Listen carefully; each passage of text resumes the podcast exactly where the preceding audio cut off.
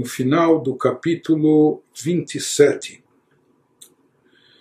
Então, até agora, o Alter Ebe nos falou sobre más cogitações, sobre inícios de pensamentos que começam a florar na mente da pessoa, pensamentos pecaminosos, pensamentos malignos, ruins, que o Benoni tem que lidar com eles, Benoni tem que rechaçá-los, tem que bani-los, isso é uma constante na vida dele. Talvez ele, como nós falamos, ele nasceu para isso e essa é a missão da sua vida. Ele não vai chegar a ser um tzadik, ele não vai eliminar o mal de dentro de si, ele vai ter que conviver com isso o resto dos seus dias, mas é, o que nos explicou Alter é que essa é uma missão sagrada que produz efeitos espirituais únicos e magníficos que não são alcançados eh, dessa forma pelos tzadikim. O tzadik produz outros efeitos, mas esse efeito de rebaixar a citra achra, rebaixar os elementos do mal, as forças do outro lado, do lado oposto, isso é obtido apenas através desse serviço espiritual dos Benonim, que tem conflito com o mal, que tem que enfrentar e combater o mal e subjugá-lo. E ao fazer isso, eles estão subjugando a Citrafra acima também. Agora ele vai nos acrescentar o Alter Ebe, que o mesmo, até aqui ele estava falando de cogitações, de pensamentos pecaminosos ou coisas ruins, mas ele vai nos dizer que o mesmo princípio se aplica também mesmo em relação a coisas permitidas. Não só porque os pensamentos pecaminosos, se as cogitações, se, se desse vazão a elas, elas explicitamente se tornariam algo mal, se concretizariam como algo negativo. Então, se tratava de algo com potencial nocivo, ruim, mas diz o Alter mesmo se tratando de coisas permitidas, coisas que são permitidas pela Torá, pela Allahá, ou não só permitidas, mas também necessárias para a pessoa. Aí também, mesmo nesse campo, mesmo nesse, nessa área, também se aplica esse conceito de itkafia, de rechaçar, de empurrar, de rejeitar de não fazer as coisas apenas por autossatisfação, apenas para preencher a sua necessidade, nem aqui é o seu desejo, até a sua necessidade. Se a gente tratar, por exemplo, de questão alimentar, isso se aplica a qualquer coisa, mas se for alimento, se trata de um alimento kasher, permitido, e a pessoa precisa comer para estar saudável e etc. É? Mas ele vai nos explicar que, mesmo se tratando de algo permitido, e kasher, e bom, necessário, vital, etc., dependendo de como a pessoa faz, ele pode aplicar nisso também o conceito de itkafia fazer, itkafia produzir essa rejeição que desencadeia esse efeito, esse efeito cósmico, espiritual elevado. Isso que ele começa nos dizendo agora, não somente isso que nós falamos até agora em relação aos pensamentos eh, negativos, aos pensamentos pecaminosos e como excluí-los, mas ele nos diz, ela filo bidvarim amutarim legamrei, mesmo em relação àquelas coisas totalmente permitidas e não só permitidas, mas também necessárias ou vitais, כל מה שאדם זובח יצרו אפילו שעה קלה, הוא מתכוון להיקפיה לסטרה אחרא שבחלל השמאלי. כגון שחפץ לאכול ומאחר סעודתו עד לאחר שעה או פחות ועוסק בתורה באותה שעה. Ademais, nos fala o Alterebe, essa glória divina que é desencadeada através da itkafia, dessa rejeição do mal ou do ego que a pessoa produz é? com suas atitudes, essa iluminação que a pessoa desencadeia ao subjugar a Sitra Achra, isso ocorre não só se recusando a praticar um ato pecaminoso, mas esse mesmo, esse mesmo efeito espiritual grandioso também pode ser obtido, mas até evitando coisas que são totalmente permitidas ou até necessárias pela lei judaica. Desde que a pessoa evite aquilo, e mesmo que só temporariamente, né, ou de passagem, mas se a pessoa evita aquilo com o intuito de sacrificar o seu impulso para o mal. Ou seja, a pessoa aqui está trabalhando sobre si mesma, está se elaborando espiritualmente, buscando autoaprimoramento, aprimoramento de caráter, não ser impulsiva, não se deixar levar atrás das suas vontades, seus desejos, mesmo se tratando de coisas permitidas ou até mesmo coisas necessárias. A pessoa com isso sacrifica o seu impulso, com isso a pessoa vai cortando, descascando o seu próprio ego que nós estamos, sabe, nós somos um pouco mimados ou caprichosos. Eu quero porque quero, e quando eu quero, eu quero já e agora, e eu quero saciar. E é permitido, não há nada de errado nisso, então me dê já e eu quero já, não é? Eu quero saciar minha vontade, ou minha fome, enfim. Mas ele nos diz, desde que a pessoa sacrifique o seu impulso para o mal e se impeça de desfrutar um prazer, mesmo que se trate de um prazer permitido, e ainda que ela faça isso quer, ainda que por pouco tempo, não é que ela vai ficar jejuando ou vai se abster, não vai comer. Não, ela simplesmente adia.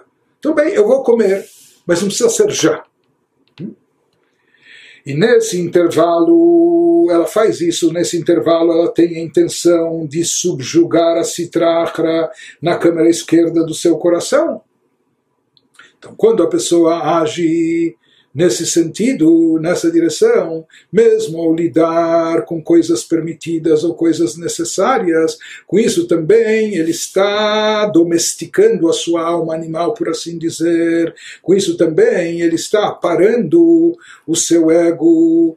Aqui ele nos esclarece que esse conceito de tkafia citrahra, de rejeitar e expulsar o lado oposto, não se aplica somente no que diz respeito às coisas proibitivas e pecaminosas, mas se diz tudo que a pessoa é atraída a fazer, mesmo necessidades vitais, instinto de sobrevivência, mas isso também é derivado da sua alma animal, que é a sua alma orgânica. É? Então ele nos diz que se aplica aqui também o conceito de, de, de, de tkafia sobre isso. Então, por exemplo, se a pessoa aqui vai retardar eh, a sua refeição. Quando a pessoa quer comer, mas em vez de comer de imediato, saciar de imediato sua vontade, ela adia sua refeição por uma hora ou menos, e durante esse tempo ela estuda a Torá, ou seja, que nesse tempo que ela está adiando, se ela, ao invés de comer, ela foi, eh, sei lá, brincar com algum joguinho, então isso não quer dizer nada, ela só substituiu um interesse da sua alma animal, que é o apetite alimentar, ela substituiu por outra diversão também da alma animal. Então, aqui ela não ganhou nada com isso, ela trocou 12 por uma dúzia, não é? Mas ele nos disse a pessoa adia a sua satisfação ou saciar a sua fome ou seu apetite. E nesse nessa hora ou nessa meia hora dez minutos que seja ao invés de imediatamente ir para a refeição ela permanece estudando Torá. Então nesse caso durante aquele instante mesmo que isso foi até apenas por poucos minutos ele está com isso sacrificando o seu Yetzirará, suas, suas inclinações pessoais, o seu ego. Isso significa também Itkafia da Sitrahra, uma rejeição das forças contrárias e opostas da Kedushá. E aqui não significa, como ele explica e vai, vai esclarecer adiante, não significa que ele está ganhando mais tempo para o estudo da Torá. Porque como ele vai nos mencionar aqui do Talmud, às vezes isso se aplicava e de fato agiam assim, se conduziam dessa forma, sábios estudiosos nossos, grandes eruditos estudiosos da Torá, e que na realidade, depois da refeição, eles também iam continuar estudando a Torá. Então, vamos dizer, dá na mesma, não é que aqui a pessoa ganhou mais tempo de estudo, adiando eh, a refeição, postergando a refeição por alguns minutos, não é? Então ele, e no final das contas, então, ele, no final das contas, ele vai voltar ao estudo de qualquer forma e vai estudar a mesma quantidade de tempo. E no final das contas, ele vai comer de qualquer jeito também, porque ele, ele precisa se alimentar. Mas ele nos diz isso que a pessoa só inverteu a ordem né, e empurrou a refeição um pouco mais adiante, para um pouco mais tarde. Então, esse próprio fato já representa um gesto, uma atitude de tkafia, de rejeição do ego ego, de aparar o ego, a autossatisfação, saciar os seus desejos, etc., mesmo se tratando de desejos permitidos ou até vitais. כי דית בגמרא שהרביעית מאכל כל אדם, שהשישית מאכל תלמידי חכמים. Conforme afirma o Talmud, a quarta hora é o momento em que todos os homens comem, porém a sexta hora é o momento que os eruditos da Torá comem que eventualmente se trata de horas contadas a partir do nascer do sol. Então, quando era a hora que faziam talvez o brunch, né, se não é o café da manhã de cedo, já próximo do almoço, então alguns eram é, quatro horas a partir do nascer do sol, mas se a, se a média das pessoas comia quatro horas depois do amanhecer, os Tamider Chachamim, os sábios estudiosos eruditos da Torá, eles comiam duas horas mais tarde.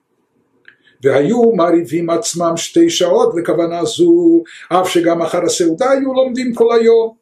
Ele nos diz, disso se deduz, que esses sábios eruditos se negavam alimento por mais duas horas, com essa intenção de subjugar a citrahra, de como mostrar para si mesmo, não para os outros, para si mesmo, que eu não sou uma pessoa que se deixa levar pelos seus desejos, pelas suas vontades, mesmo se tratando de desejos necessários ou de vontades permitidas, mas sim eu tenho controle, eu tenho autocontrole, eu tenho autodomínio.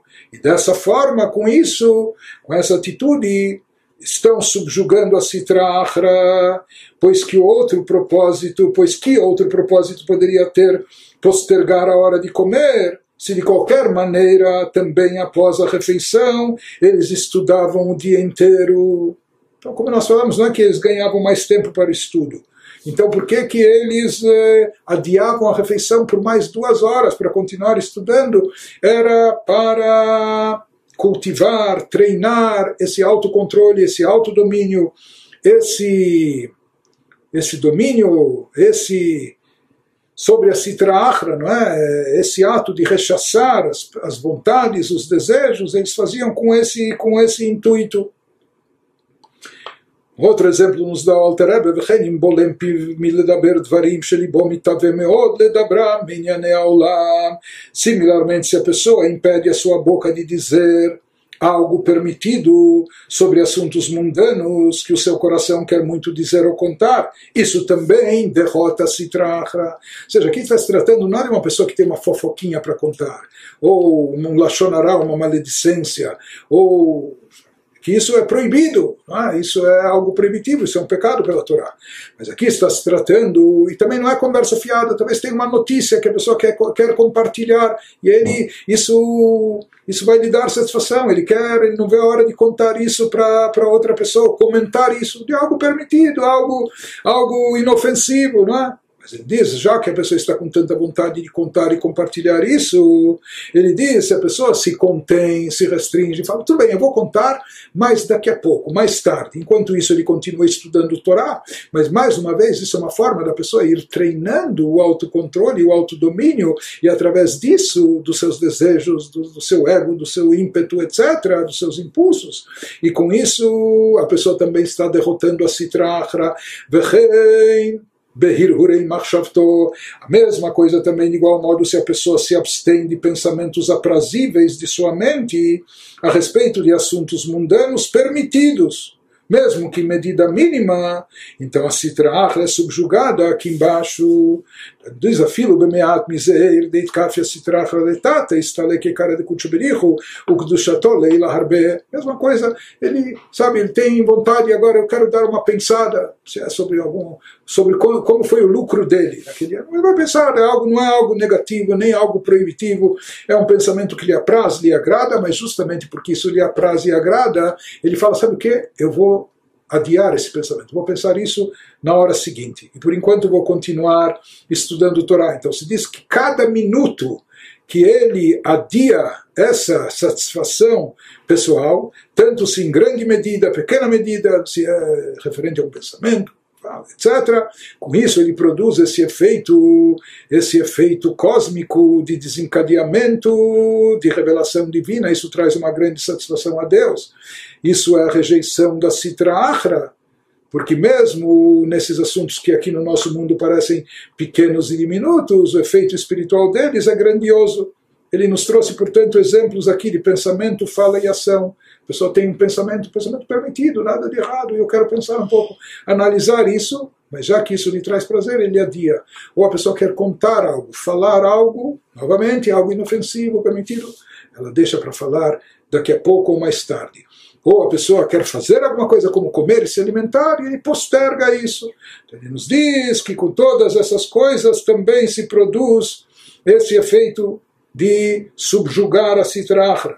Em consequência da subjugação da citrahra aqui embaixo, por meio do adiamento ou rejeição de prazeres permitidos, então também se produz esse efeito magnífico. A glória e a santidade do Santíssimo Bendito seja, elevam-se muito no alto.